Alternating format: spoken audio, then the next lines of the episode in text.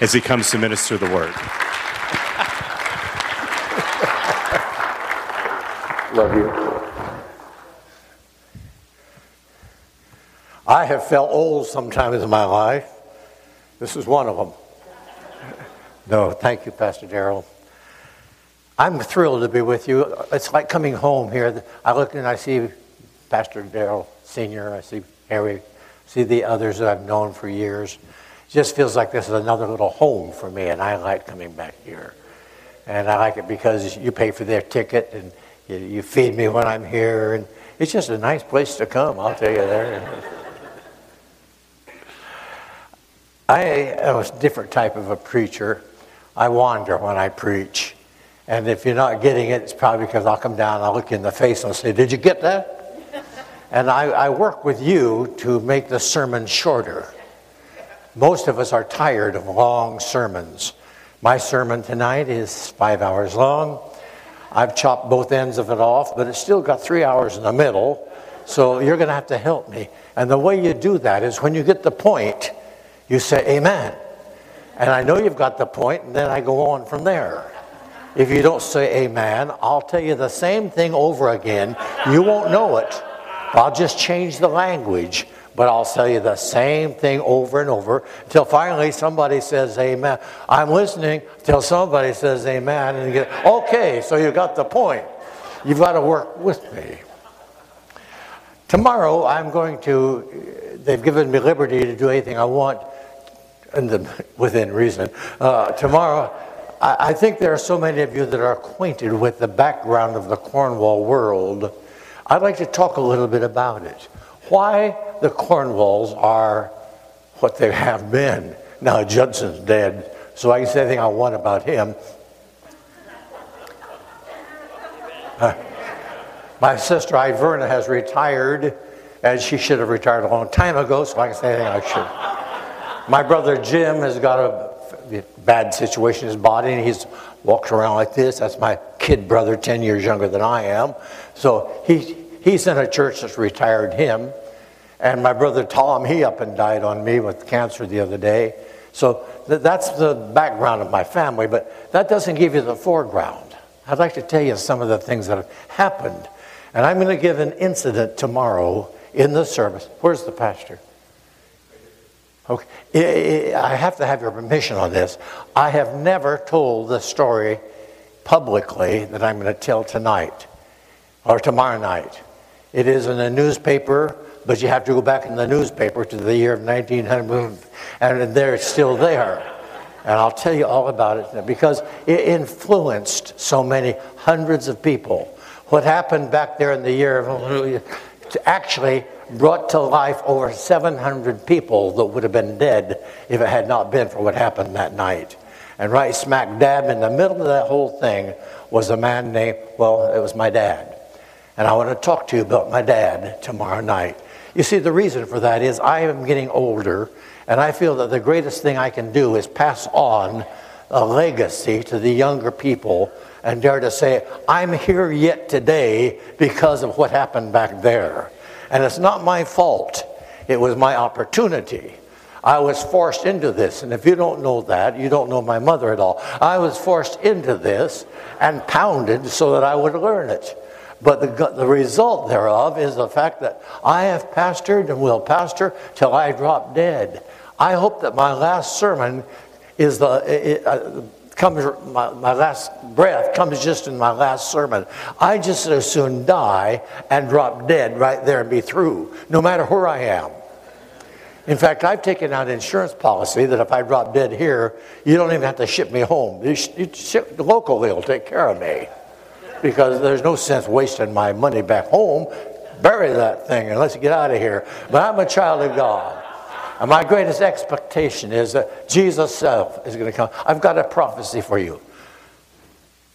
The Lord Himself shall descend from heaven with the voice of the archangel and the trump of God.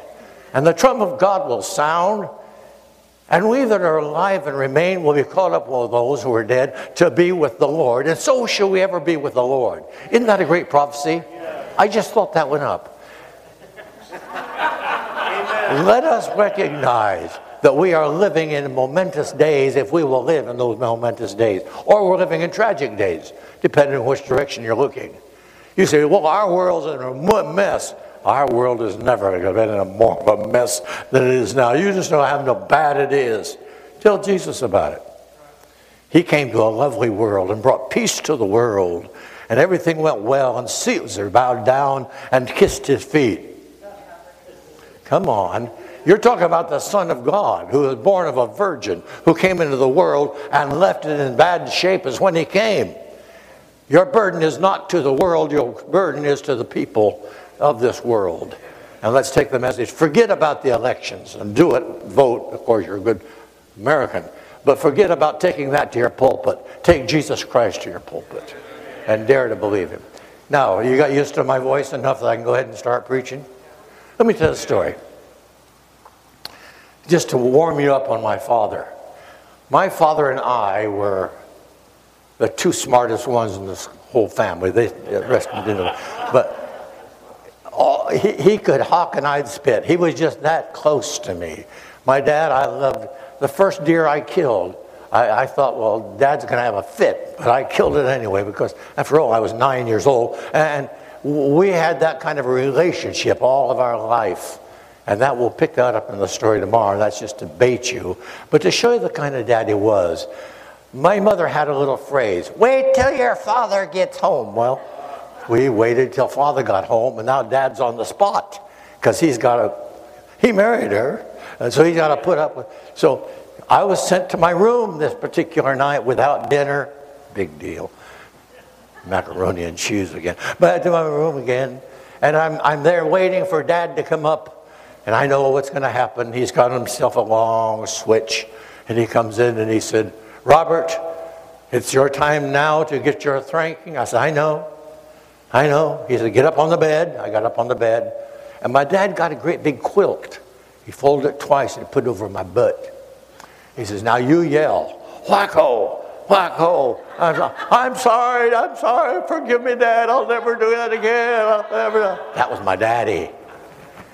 He loved me so much, and I loved him so much. And the story I'll tell you tomorrow, you'll see what kind of a man he was, clear to the core. You say, well, he shouldn't have done that. Well, you can't tell him now, he's dead. You can't tell mom now because she's dead. You can't tell Judson because he's dead. I guess you just might live with it. Old man Cornwall told you a story that's true, and it sure wasn't the way to raise a family. But here I am, still praising God. I've had a debate as to what to do tonight not tonight, but before I came. And I think I want to talk to you about something that we preach, but really don't believe is applicable to us.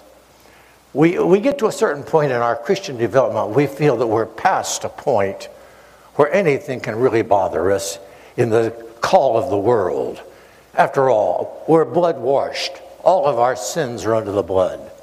We are filled with the Holy Ghost and we still speak in tongues. At least I do. I said, we still speak in tongues and glorify God. Incidentally, on that, well, the a while to go by. I won't get back to it, but learn to worship God in the language of your youth and in the language of the Spirit. Worship Him there. Learn to do it regularly.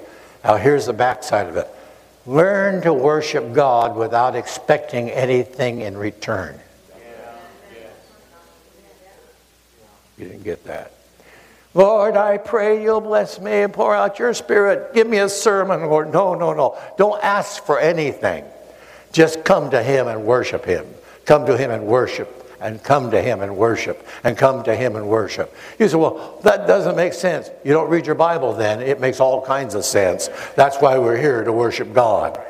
And when we learn to worship God, the other things take care of themselves. Something like seek ye first the kingdom of God and his right. Yeah, I think that's in your Bible. Either that in the Book of Mormons, one of the two. Right? We would need to just learn to dare to believe God's going to take care of us, and I'm going to take care of worshiping Him. And let's learn to praise Him and then come into worship and stay there and worship long enough to enjoy Him. He said, Well, I want something out of it. Yeah, that's a stingy American. Gimme, gimme, gimme. And tragically, we got Pentecostals who are preaching, praying this way Lord, I praise your name. But they got their hands open trying to get something. Just praise God. Good times and bad times. Raise your hands the other way and just praise God. Come on, raise your hands. Praise God. Praise God. Hallelujah. God, you're a worthy God. We for you. Praise you, Lord. Worthy of praise. Thank you, Jesus. Thank you, Jesus. So we worship God, and I decided, well, since we are mature, mature condition of rottenness just before developing rot. Since we are mature, we should have no temptations anymore. There are no temptations. So, since we are not tempted, we're not going to fail. So, let, us look at it together. Now, I can call the verses, and you can look up the addresses. And uh, I like the way the preaching is going today. They turn in your Bibles and then they put it up on the overhead and tell you exactly where it is. By the time you get to the end of looking at all, all you've forgotten where you was going to go in the first place. I just use the scripture and tell you whereabouts to look it up. And if you can't find it, it they'll keep you studying a little longer. And one of the greatest evangelists you've ever seen was named Billy Graham. He never did quote a verse. He'd always say, The Bible says, and keep right on going. So, can I steal some of his power and say, the Bible says? In temptation, the Bible says, for those of you that are Pentecostal, it's in 1 Corinthians 12. There's no temptation taking you, but such is common to man. But God is faithful he will not suffer you to be tempted above that that you're able, but will with the temptation make a way of escape that you may be able to bear it. Oh, I don't use that verse. I take that other verse. Lead us not into temptation, but deliver us from evil. I don't believe temptation should ever be on my step. Well, listen to another one. Let no man say that when he is tempted, he is tempted of God. For God cannot be tempted Neither did he tempt any man. But every man is tempted when he's drawn away. Oh, watch the word away. When he's drawn away of his own appetites, his own lusts. And when lust is conceived, it produces sin. And when sin is finished, it produces death. Do not err, brethren. It'll always be. You didn't amen me, and I had good verses. I quoted so many, and you didn't even do a thing about it. Uh, do I have to go back and quote them all over again? Give me an amen, I can get off of it. So the scripture speaks very boldly of the fact that there's temptation. Now, let's clear it right now so that you're not feeling connected at all. I don't believe any of you war with temptation to yield. But there's something about temptation that we fail to recognize even when we don't yield. And that's what I want to talk about and I'm going to tell you a fish story. You say, well, go ahead and preach. No, let me tell you a fish story. I have a brother, Tom. Oh, he's dead now, too. I had a brother, Tom. He never knew what rules were when it came to hunting and fishing. If he was fishing in an area or at a time he shouldn't hunt, the only thing he did is watch out for who came and saw him. But that was Tom. He, he went through a couple, three marriages, and I supported him two or three times, and on and on and on. But that's just what Tom lived a Christian life, spoke in tongues, but I was just Tom.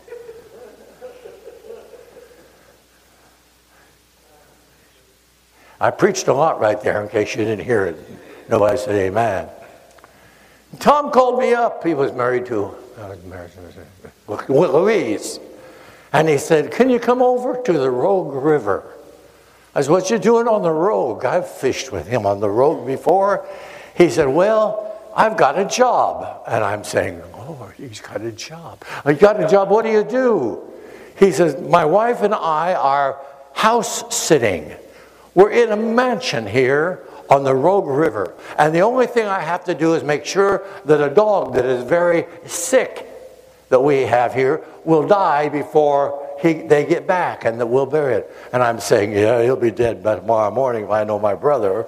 Bless your heart. Send you on to dog heaven. But uh, he said, we're like you and Shirley May, that's my wife. Now, Shirley May is the most patient woman on the face of the earth. She has lived with me all these years. She's my first wife. She's my last wife. She is older than I am, and I kid her about it all the time. We have two cars at our house. I have mine, she has hers. Hers is a hot rod. It drives like a wild car. I won't drive it. She goes down the road, it's a yellow streak, and she's going, the way she goes. You see, my wife is 90 years old. She just doesn't know it. When she was 80, she did some skydiving. And she's been up in a balloon. And now she wants to go out and do that sail dancing. Or I'll, uh, uh, I'll help her do that. You didn't get that. I'm not going to do that, is what I said. I'll help her do that. I didn't go skydiving either. The only time I get out of a plane is when it's on fire and I'm in it. And I said to her, honey, it's time for us to slow down a little bit, kind of com- uh, com- uh, combine our money together and save a little bit. Why don't we sell one of the cars? We're paying insurance on both of them. She said, I think that's a good day, a good plan.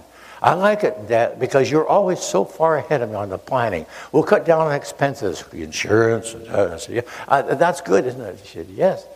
I said, I think we'll do that. She says, fine. How much do you think you'll get for your Lincoln? In other words, the conversation ended right at that point. That's my sweetheart of a wife. And she puts up with me, and it's not hard for me to put up with her because she's, a, she, she's a great lady and uh, enjoy living her. I didn't say that. You didn't say amen. It's, to those of you that sit down in front, you'll hear things that others don't hear. If you listen real carefully, there's always a second message going on. Going on. Now, can you tell me where I was? Hmm? So on the Rogue River, I knew, I just wanted to see if anybody was listening. He said, Come on out. And I said, Here we go. So we had on our day off, loaded up some groceries, because I've always taken care of them. Took, loaded up some groceries and went out. And in through an area, a closed area on the Rogue River, we went past mansion after mansion after mansion. And finally, into a closed area, they pushed a button and we drove in and there stood Tom like he was the owner of the whole place. He said, Welcome to the, I named the place it was. I said, Thank you. He said, I have steaks we're going to cook a little later in the afternoon, but come on, let me show you around. And the crippled old dog came out and we petted the and we kept on moving around the place. Finally, I said, uh, I like to catch a fish or two while I'm here. Nobody fishes this up a road because it's private. Oh, he said, that'd be fine. My pole's right there, and it's got a six pound test on it. It's just for trout. I said, fine. I think I'll go. Oh, you ought to know this, Bud. He calls me Bud. You ought to know this. This is the time when the salmon are moving upstream. They're going up there to give their eggs. And this protected, so please don't touch the salmon. If we catch one salmon, I'll lose my job, I'll go to jail, They've already talked to us about protecting the salmon. And he said, that beautiful waterfall there, they'll come and they'll jump up that and then go through the rapids. He said, but right below those, right below those waterfall is a beautiful hole. Oh, it's almost as big as this room. It's just loaded with trout. Just enjoy yourself. So I made the excuses to the family. I just need to get a little recreation. And I went out. I found myself a nice little spinner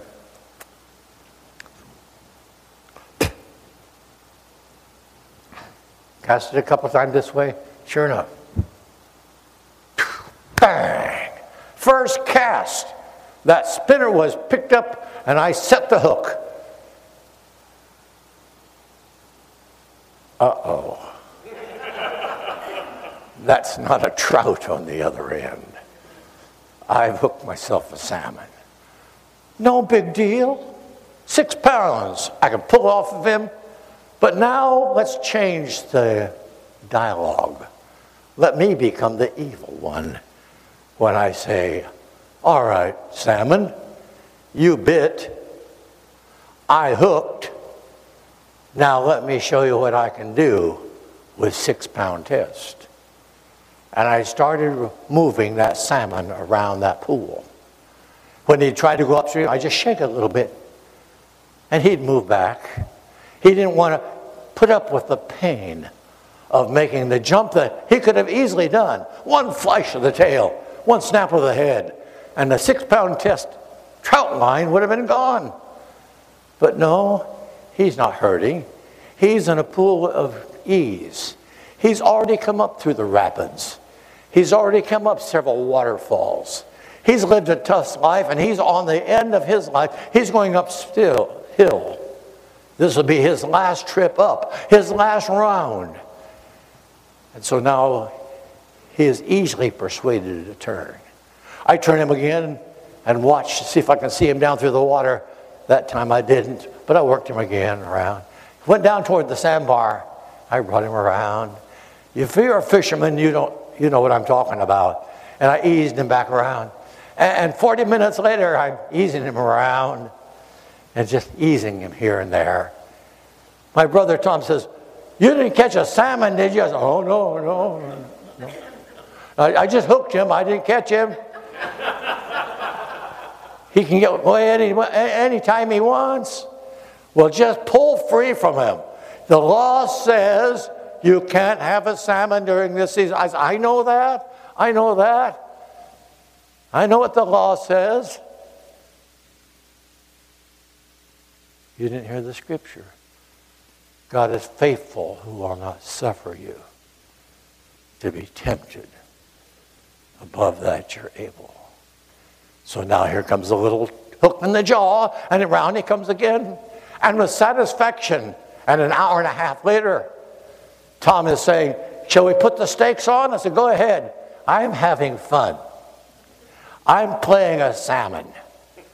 He's going around and around. He said, Come and let me watch. He said, Yes, come on, watch.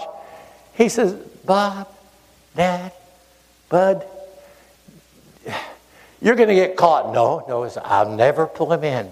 I don't have a right to him. The law says I can't land him, but it doesn't say anything about not teasing him. I'll control him for a while. Hello? Some of you are so far ahead of me, you'll never catch me. And around we went. And two hours later, that salmon, that powerful salmon, has lost its energy. And now it's slower. And I'm bolder. And I'm not putting a four pound test. I'm knowing I have six. I give him a good five. Let him feel that somebody else is in control now. Oh, you're going to go downstream? No, you're not going to go down. No. you can come right past me. Ooh, you're a big one, aren't you? But remember this, salmon. I got the string on you. I own you. Oh, I know I can't take you out. And I know you got something to do. But I got a string on you. Did you forget to say amen or something? Or did you leave me? Or don't you like fish stories? Or what went wrong here? And around it went. We're going to go ahead with the steaks. Go ahead. I don't care. I, am enjoying this. Well, Bud, you know, I know what the law says. I won't, I won't get you in trouble. Three hours have gone by now. And I still got a fish on the line. You say, why does that touch you? Because I've seen so many mature Christians, mature pastors who've gone many years and now are slowing down, take it easy. And they've said, I don't have to go there anymore. I don't have to be involved. Let the others go upstream and lay eggs and be productive. I've had my day.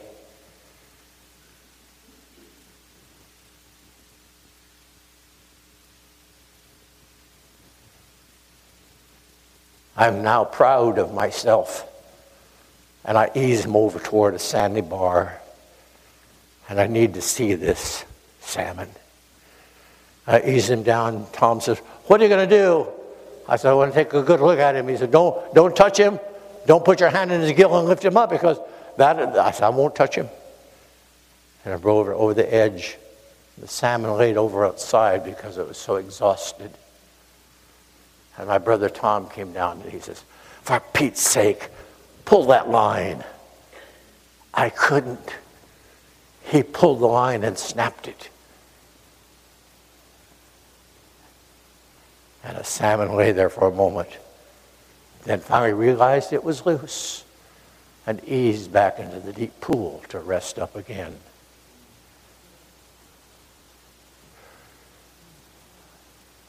Oh God, ministers, when did we go to sleep? What was it that hooked in our jaw that was so insignificant, nothing, that it controls us? Something you don't even admit to, but it's there.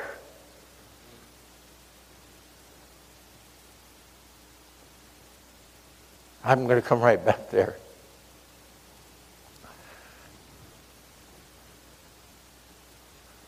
I preach. Pastored for years. I've pastored the dozens and I've pastored the thousands. One thing I've noticed people will be convicted, and then the service is over, and they go out, and the next time they come back, they're not convicted. They didn't take care of it, they only heard it. I had in my hand a cell phone. I'm not real sharp with it, but it works.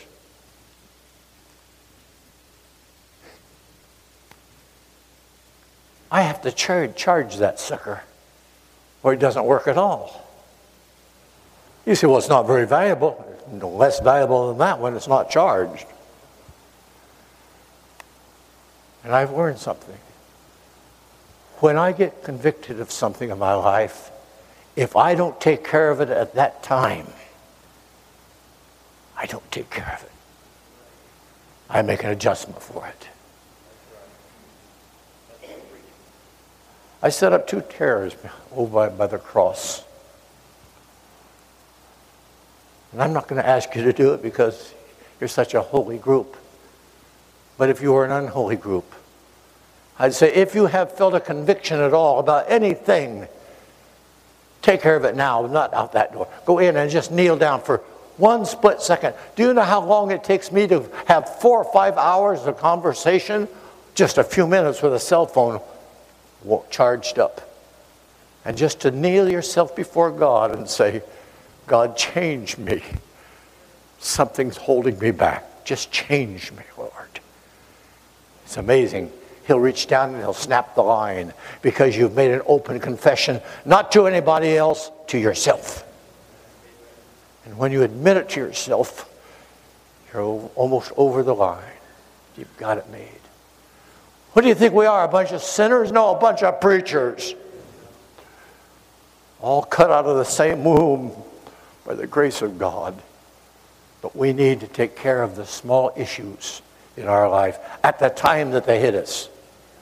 I'll take care of this later. Like your congregation, you won't take care of it later.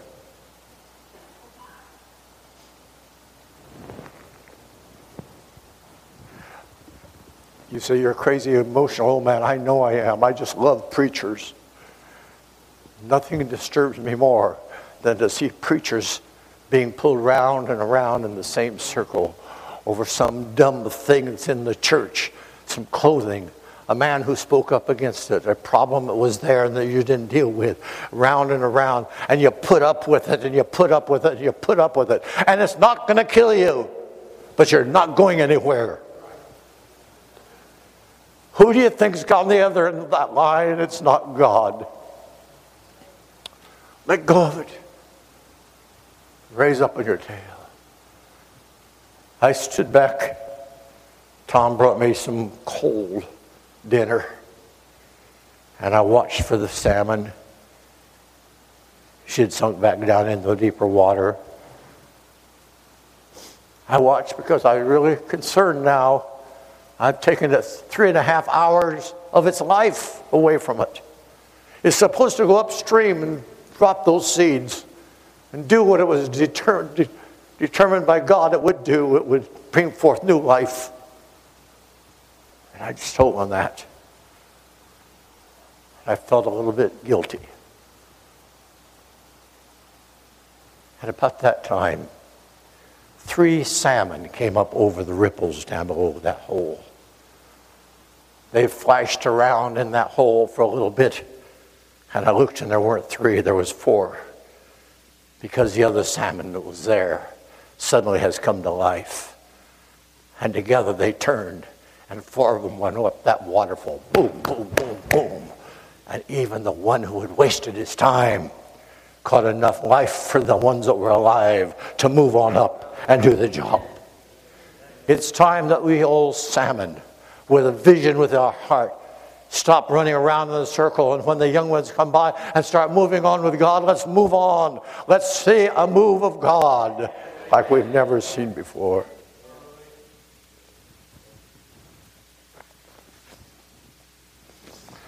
Crazy old man cries over a fish story. Wish he'd get a hold of himself. That's my wife's dream, too. Wish I could get a hold of him.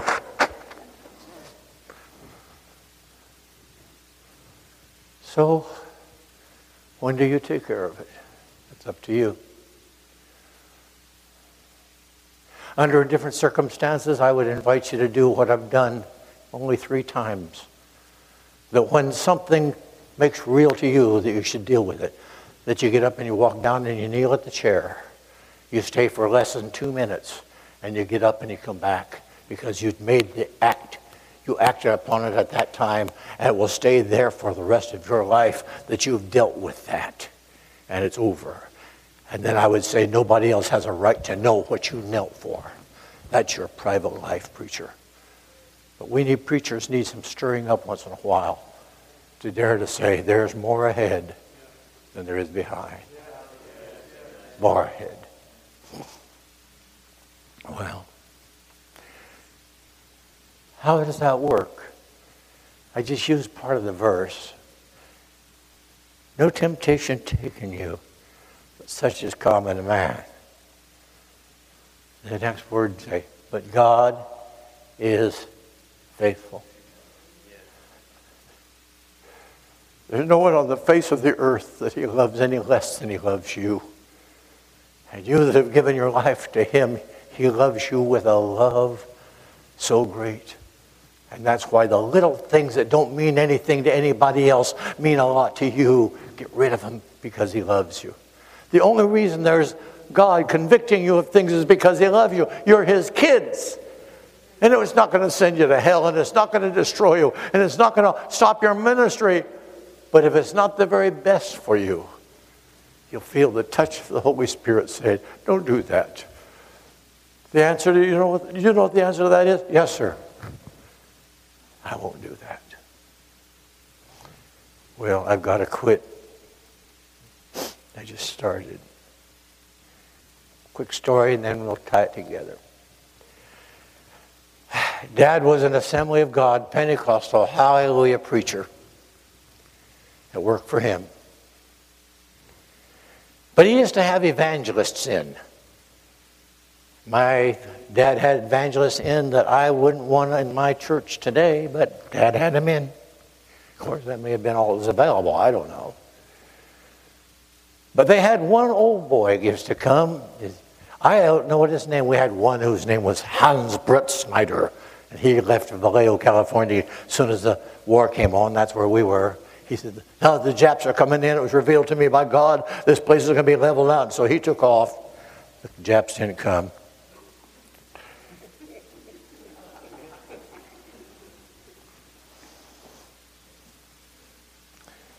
We've had some strange people prophesy some strange things.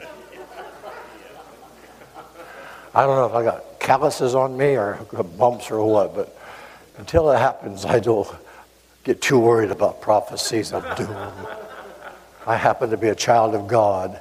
If He wants me to die in a lion's den, wonderful. If he wants me to feed the lion to somebody else, great. Whatever he wants is my desire. But we had another old guy that used to come to the church. And this was before bald heads was popular among men.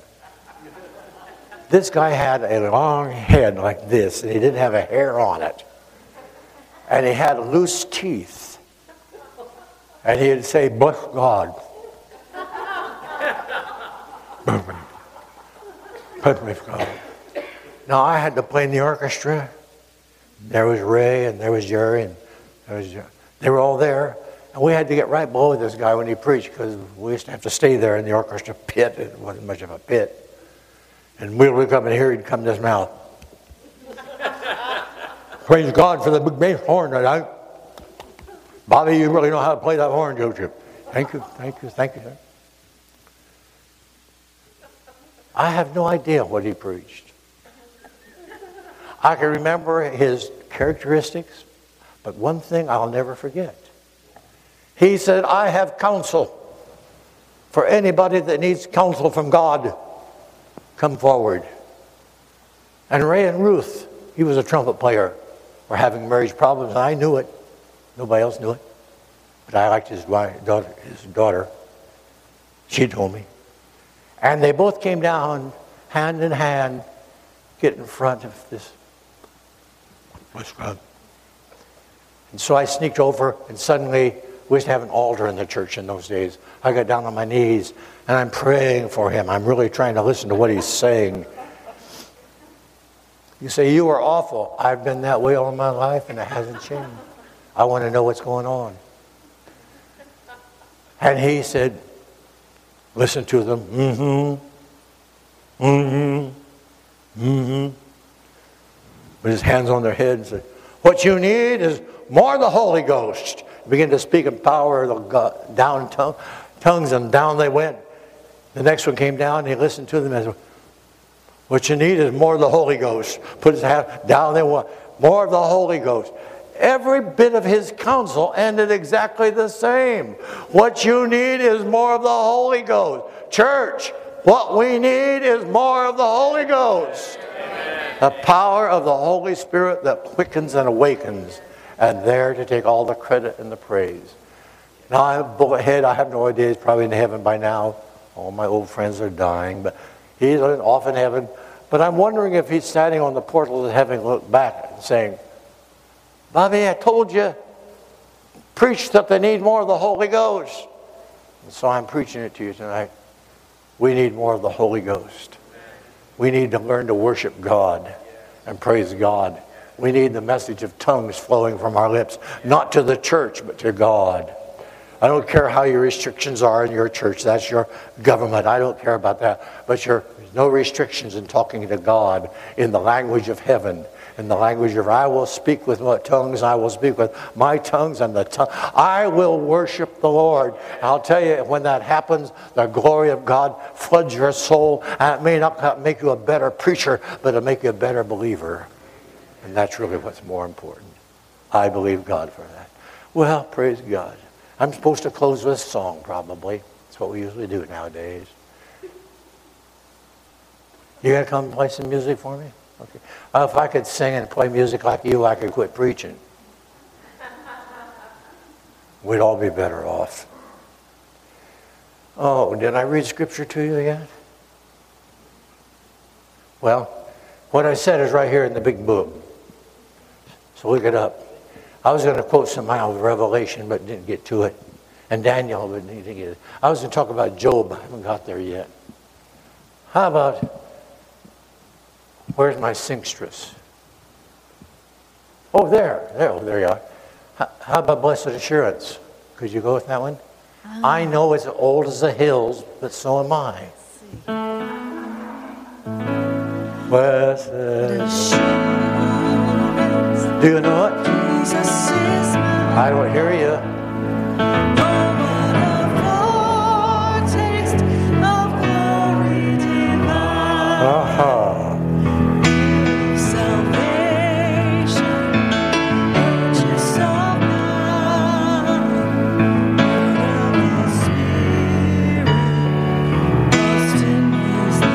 Same verse, do it again.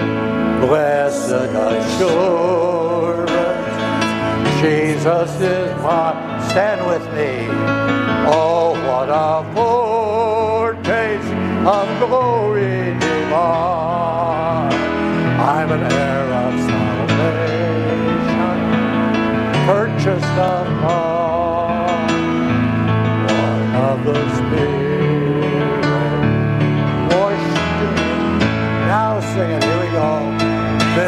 This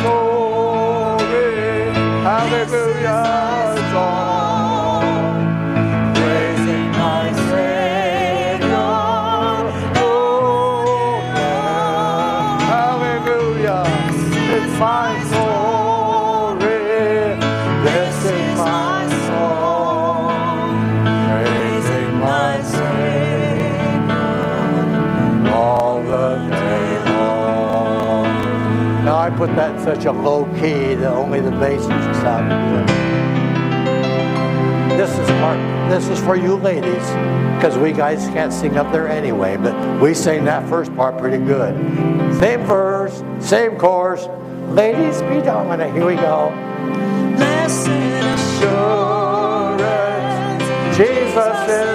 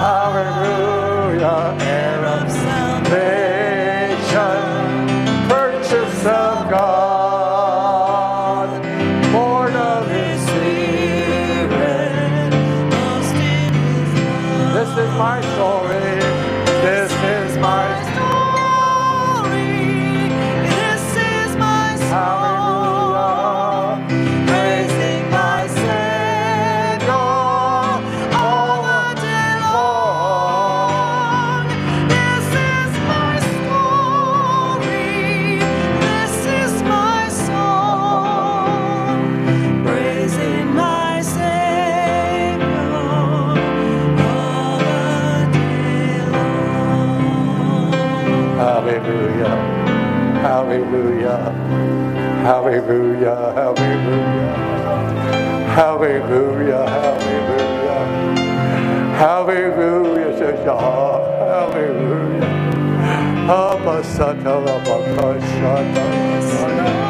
Holy Bahamakoshata. Cristo.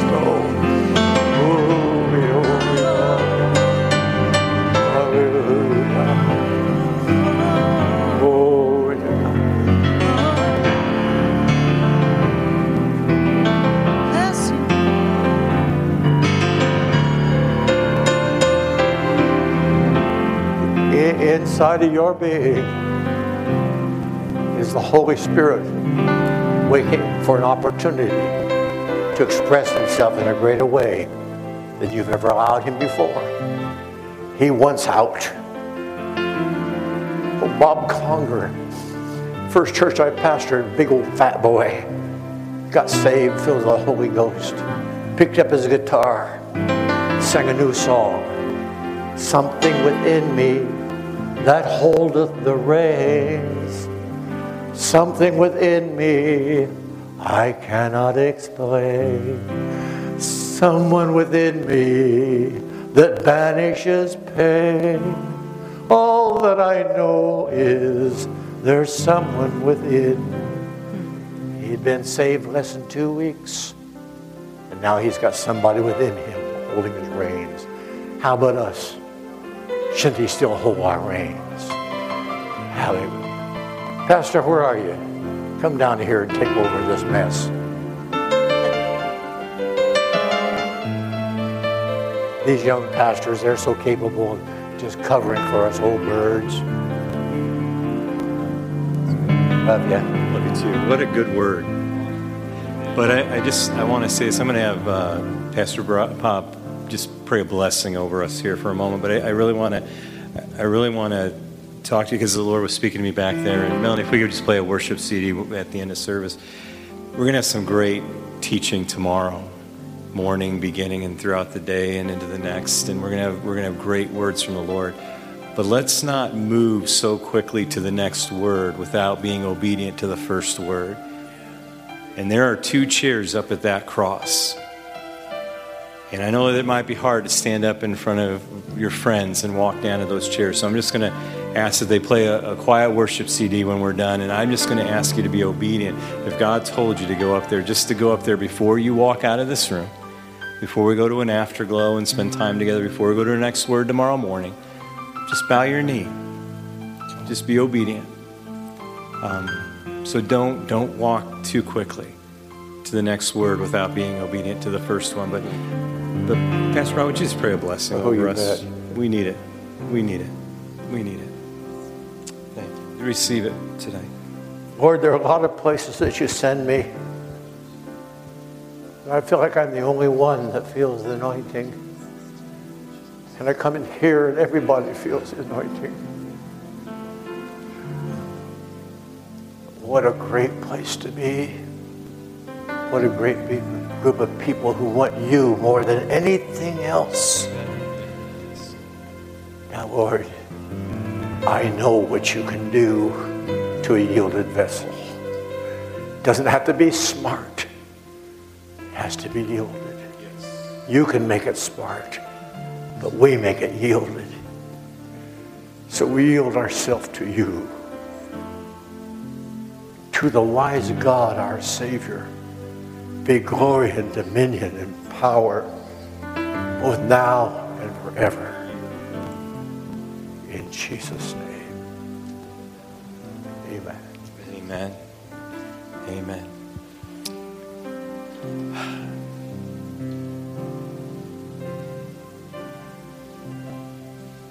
Just wait on the Lord for a few minutes here. Pastor Bob just prayed, yield to the Lord.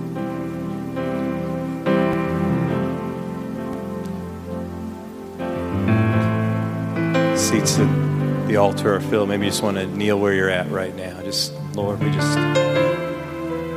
yield to you.